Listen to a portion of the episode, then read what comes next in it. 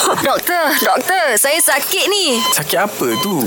Nak tahu, dengarlah doktor, doktor. Doktor Ya, saya Syah.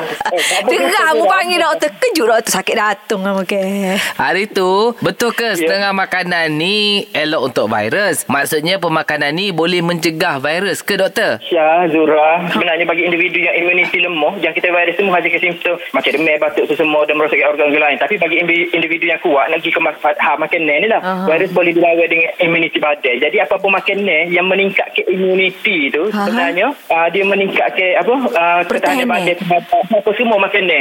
Sayur ke buah ke yang ada vitamin yang tingkatkan imuniti. Oh. Ya, jadi makanan sihat meningkatkan imuniti melawan semua virus dan juga bakteria. Ah. Jadi tak ada tak ada makanan khusus semua makanan sihat digunakan untuk meningkatkan imuniti okey boleh guna belaka Boleh guna lah doktor. Kalau misalnya tak cukup buah, kita pergi beli vitamin C boleh kot doktor deh? boleh tapi ga- dengan kadar yang berkadar yang sesuai lah Sesuai mu jangan teles botol Dok, dok. sehari Mak Ya. Syah selok. Ah, Ja- Jangan buat vitamin C Macam makan anggur Oh, jangan. Anggur kan banyak buah tu Jangan Mak Syah. Mu kena ngucak kata. Selain daripada go to makanan tu, kita kena elokkan juga stres sebenarnya. Bukan sekadar makanan, elok stres. Sebab stres ni, dia meningkatkan kortisol. Kita kena lawan balik stres tu untuk meningkatkan endorfin. Endorfin juga meningkatkan imuniti badan. Eh? Jangan Ah, tergantung- beheh. Beheh doktor kalau stres balong untuk lelaki ke gapo jangan stres lah. Awak relax gitu doktor deh.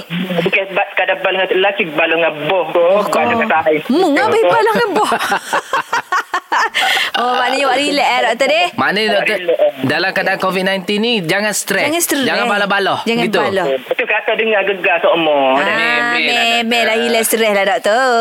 Terima kasih, kasih, doktor. doktor. Sama-sama. Ha, jelas ke tidak? Nak dengar lagi tentang kesihatan? Dengarkan di Gegar Pagi setiap Ahad hingga Kamis pada pukul 9 pagi bersama Mat Syah dan Mat Zura.